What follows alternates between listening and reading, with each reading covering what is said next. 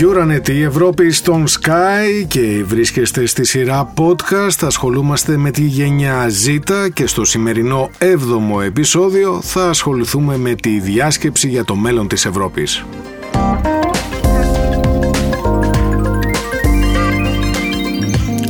Για το θέμα αυτό στο στούντιο είναι μαζί μου η συναδελφός μου η Κατερίνα Πλατή. Γεια σου Νίκο και από μένα η γυραιά Ήπειρος λοιπόν και το μέλλον της είναι το θέμα το οποίο θα μας απασχολήσει σε αυτό το podcast.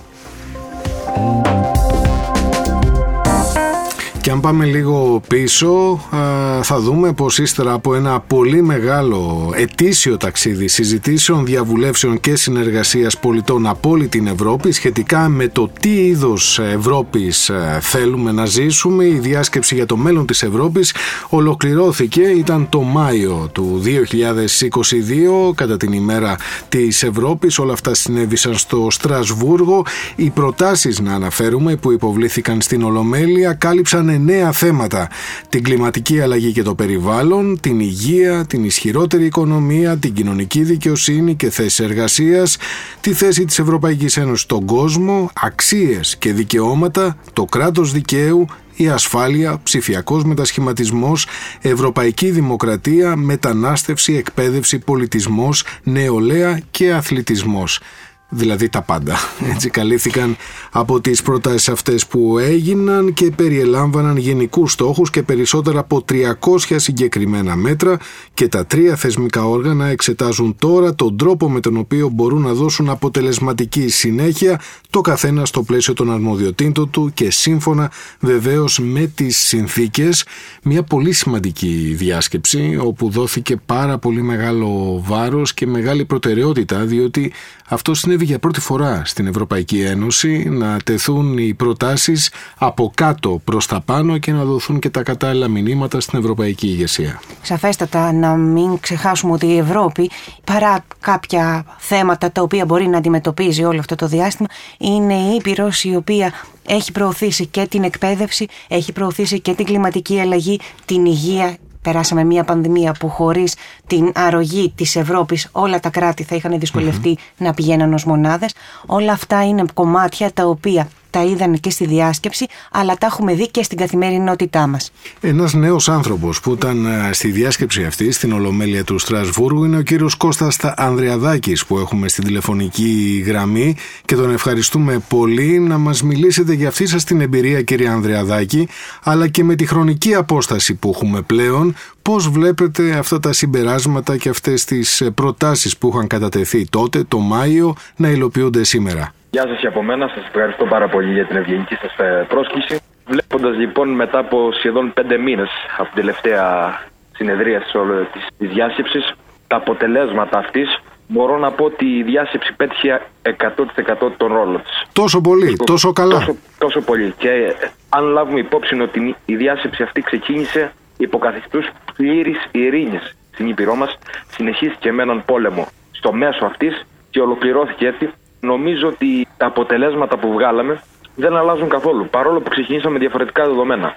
Ναι. Η αλληλεγγύη, ο σεβασμός μεταξύ των κρατών μελών και η στήριξη μεταξύ αυτών είναι ίσως το μεγαλύτερο και κυριότερο ζήτημα το οποίο θέλει να περάσει η διάσκεψη, θέλουν να περάσουν οι πολίτες. Θα θέλετε να μας μιλήσετε για την εμπειρία σας εκεί, κυρία Ανδρεαδάκη, γιατί ένας απλός πολίτης βρέθηκε στην Ολομέλεια του Ευρωπαϊκού Κοινοβουλίου. Πώς ήταν αυτή η στιγμή για εσά, Μιλάμε για μια ξεχωριστή εμπειρία, για μια εμπειρία την οποία μακάρι να είχαν την ευκαιρία οι περισσότεροι να ζήσουν, να μπορείς αυτά που σε απασχολούν, αυτά που σε προβληματίζουν για το μέλλον σου, για το ποιόν σου να τα μεταφέρεις στους καθήλυνα αρμόδιους σε πρώτο πρόσωπο, να τα συζητήσετε και εν τέλει να κατατεθούν σε μια ολομέλεια με την υπόσχεση ότι αυτά, οι προτάσεις αυτές, οι ανησυχίες αυτές θα αξιολογηθούν και γιατί όχι πολλές από αυτές το βλέπουμε τώρα να γίνεται, να γίνουν πράξη. Κυρία Ανδρεαδάκη, είστε νέος άνθρωπος, είστε φοιτητής. Φίλοι σας, συνάδελφοί σας στο πανεπιστήμιο, συμφοιτητές σας, σας μίλησαν για αυτή σας την εμπειρία όταν τους ανακοινώσατε ότι θα πάτε. Τι σας είπαν, ποιο ήταν το κομμάτι που τους προβλημάτισε περισσότερο και σας ζήτησαν να το θέσετε κι εσείς υπόψη των αρμόδιων οργάνων. Όντως, πολλοί προβληματισμοί, πολλά τα ερωτήματα από το κοινωνικό μου περιβάλλον από το στενό μου κύκλο. Πολλά ζητήματα τα οποία μου ζήτησαν να κατατεθούν. Εγώ κυρίως είχα να κάνω με τη μετανάστευση και την εξωτερική πολιτική, την Ευρωπαϊκή Ένωση ως διεθνής εταίρος. Mm-hmm. Από πλευράς μας, αυτό που κοιτάξαμε να προωθήσουμε πιο πολύ είναι κύρια ζητήματα που έχουν να κάνουν μάλλον με τις υπάρχουσες συνθήκες οι οποίες υπάρχουν στην Ευρωπαϊκή Ένωση. Δεν κοιτάξαμε να προτείνουμε την κατάργηση ορισμένων συνθήκων, κοιτάξαμε την βελτίωση mm-hmm. ήδη υπάρχοντων συνθήκων. Όπως έχει για παράδειγμα να κάνει η συνθήκη του Δουβλίνου, με την οποία διαχειριζόμαστε το μεταναστευτικό. Μια συνθήκη άδικη, η οποία επιβαρύνει τα κράτη τα οποία βρίσκονται στα σύνορα της Ευρώπης, αποτελούν τα σύνορα της Ευρώπης και ουσιαστικά όλο το βάρος του μεταναστευτικού προβλήματος το ρίχνουν στις πλάτες αυτών των χωρών. Μηνύματα τα οποία και καθημερινά όταν τα συζητάμε βρίσκονται στην επικεφαλίδα της συζήτησης. Μάλιστα. Κύριε Ανδραδάκη, να σας ευχαριστήσουμε πολύ για τη συνομιλία που είχαμε. Ήταν πολύ ενδιαφέρουσα και το γεγονός ότι μοιραστήκατε μαζί μας αυτή την εμπειρία που είχατε στο Στρασβούργο. Να είστε καλά. Σας ευχαριστώ πολύ για την πρόσκλησή σας. Ευχαριστώ.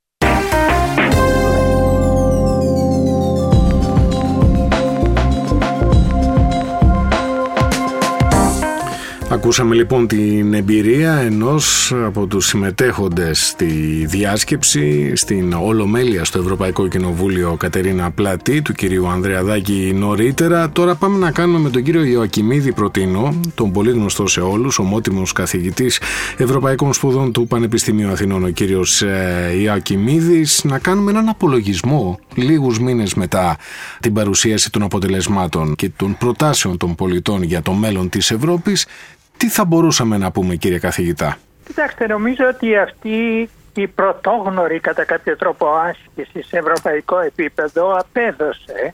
Απέδωσε με την έννοια ότι μας έδωσε μία θέσμη προτάσεων όπως και μία θέσμη μέτρων για το βάθημα της Ευρωπαϊκής Ενοποίησης, τον εκδημοκρατισμό της Ευρωπαϊκής Ενοποίησης και στο πώς θα μπορούσε το σύστημα της Ευρωπαϊκής Ένωσης, οι θεσμοί της Ευρωπαϊκής Ένωσης να έρθουν πολύ πιο κοντά στην ευρωπαϊκή κοινωνία και στους Ευρωπαίους πολίτες. Επομένως, από αυτή την οπτική γωνία νομίζω ότι έδωσε εξαιρετικά θετικά αποτελέσματα. Το μέγα ζητούμενο αυτή τη στιγμή είναι αν θα υπάρξει το αναγκαίο follow-up, η αναγκαία συνέχεια, δηλαδή σε αυτό το προϊόν, σε αυτό το τόσο σημαντικό και χρήσιμο προϊόν που μας έδωσε η διάσκεψη. Και, και μία διάσκεψη, και το λέγαμε νωρίτερα και στην εισαγωγή κύριε καθηγητά, που για πρώτη φορά έρχονται οι προτάσεις από κάτω προς τα πάνω στην Ευρωπαϊκή Ακριβώς. ηγεσία. Και αυτό τη χαρακτήρισα και εγώ ως πρωτόγνωρη, με την έννοια ότι είναι η πρώτη φορά που δίνεται η ευκαιρία στην κοινωνία, δίνεται η ευκαιρία στους πολίτες να διατυπώσουν τη δική τους άποψη, τις δικές τους προτάσεις για το πώς θα ήθελαν να αναπτυχθεί η Ευρώπη. Και ως εκ τούτου το ερώτημα είναι αν θα υπάρξει η αναγκαία συνέχεια. Και για να υπάρξει η αναγκαία συνέχεια νομίζω ότι θα πρέπει να συγκληθεί η Ευρωπαϊκή Συνέλευση πλέον, η συνέλευση η οποία θα οδηγήσει στην τροποποίηση των συνθήκων ή μάλλον της συνθήκης καλύτερα της Ευρωπαϊκής Ένωσης. Βεβαίως, ορισμένες προτάσεις της συνέλευσης μπορούν να υλοποιηθούν και χωρίς την τροποποίηση της συνθήκης. Αλλά οι περισσότερο, αν θέλετε, σημαντικές, όπως παραδείγματος χάρη η μετάβαση σε ένα σύστημα ειδικής πλειοψηφίας για τη λήψη των αποφάσεων στο πλαίσιο της Ένωσης, απαιτούν την τροποποίηση, αν και οριακά θα μπορούσαν να γίνουν και χωρίς τροποποίηση με ομόφωνη απόφαση, αλλά πάντως θέλουν τροποποίηση των συνθήκων. Και ως γνωστόν, οι δύο θεσμοί της Ένωσης, τα δύο όργανα της Ένωσης, δηλαδή η Ευρωπαϊκή Επιτροπή και το Ευρωπαϊκό Κοινοβούλιο, έχουν ταχθεί υπέρ της σύγκλησης της συνέλευσης και στη συνέχεια της διακυβερνητικής διάσκεψης προκειμένου να υπάρξει τροποποίηση των συνθήκων. Αλλά ένας μεγάλος και σημαντικός αριθμός κρατών ωστόσο είναι πάρα πάρα πολύ επιφυλακτικό στο να ανοίξει η διαδικασία τροποποίησης των συνθήκων και ως εκ τούτου φοβάμαι ότι για το άμεσο μέλλον δεν πρόκειται να υπάρξει συνέχεια τουλάχιστον σε αυτό το συγκεκριμένο επίπεδο. Οπότε οι μεταρρυθμίσεις για το μέλλον της Ευρώπης παραπέμπονται στο μέλλον κύριε καθηγητά; Κοιτάξτε, οι πλέον σημαντικές μεταρρυθμίσεις οι οποίες είναι τόσο αναγκαίες και λόγω των αποτελεσμάτων της συνέλευσης μας το επισημαίνει η ευρωπαϊκή κοινωνία με άλλα λόγια αλλά και διότι Από άλλες πλευρές επίσης υπογραμμίζεται η αναγκαιότητα των μεταρρυθμίσεων. Δυστυχώς δεν θα γίνει στο άμεσο μέλλον. Θα χρειαστεί κάποιο μεγάλο χρονικό διάστημα για να οριμάσει η αντίληψη ότι θα πρέπει να πάμε σε μια νέα κατά κάποιο τρόπο αναθεώρηση των συνθήκων, σε ένα νέο κείμενο συνθήκης, διότι υπενθυμίζω ότι η συνθήκη της Λισαβόνας με την οποία ζούμε αυτή τη στιγμή τέθηκε σε ισχύ πριν 13 χρόνια, το 2009, ουσιαστικό οι μεταρρυθμίσεις αποφασίστηκαν το 2002 Μάλιστα. στο πλαίσιο της mm-hmm. πρώτης συνέλευσης που έγινε που επεξεργάστηκε το Ευρωπαϊκό Σύνταγμα και κατέληξε στη συνθήκη της Λισαβόνας. Οπότε όλα χρειάζονται το χρόνο τους, έτσι.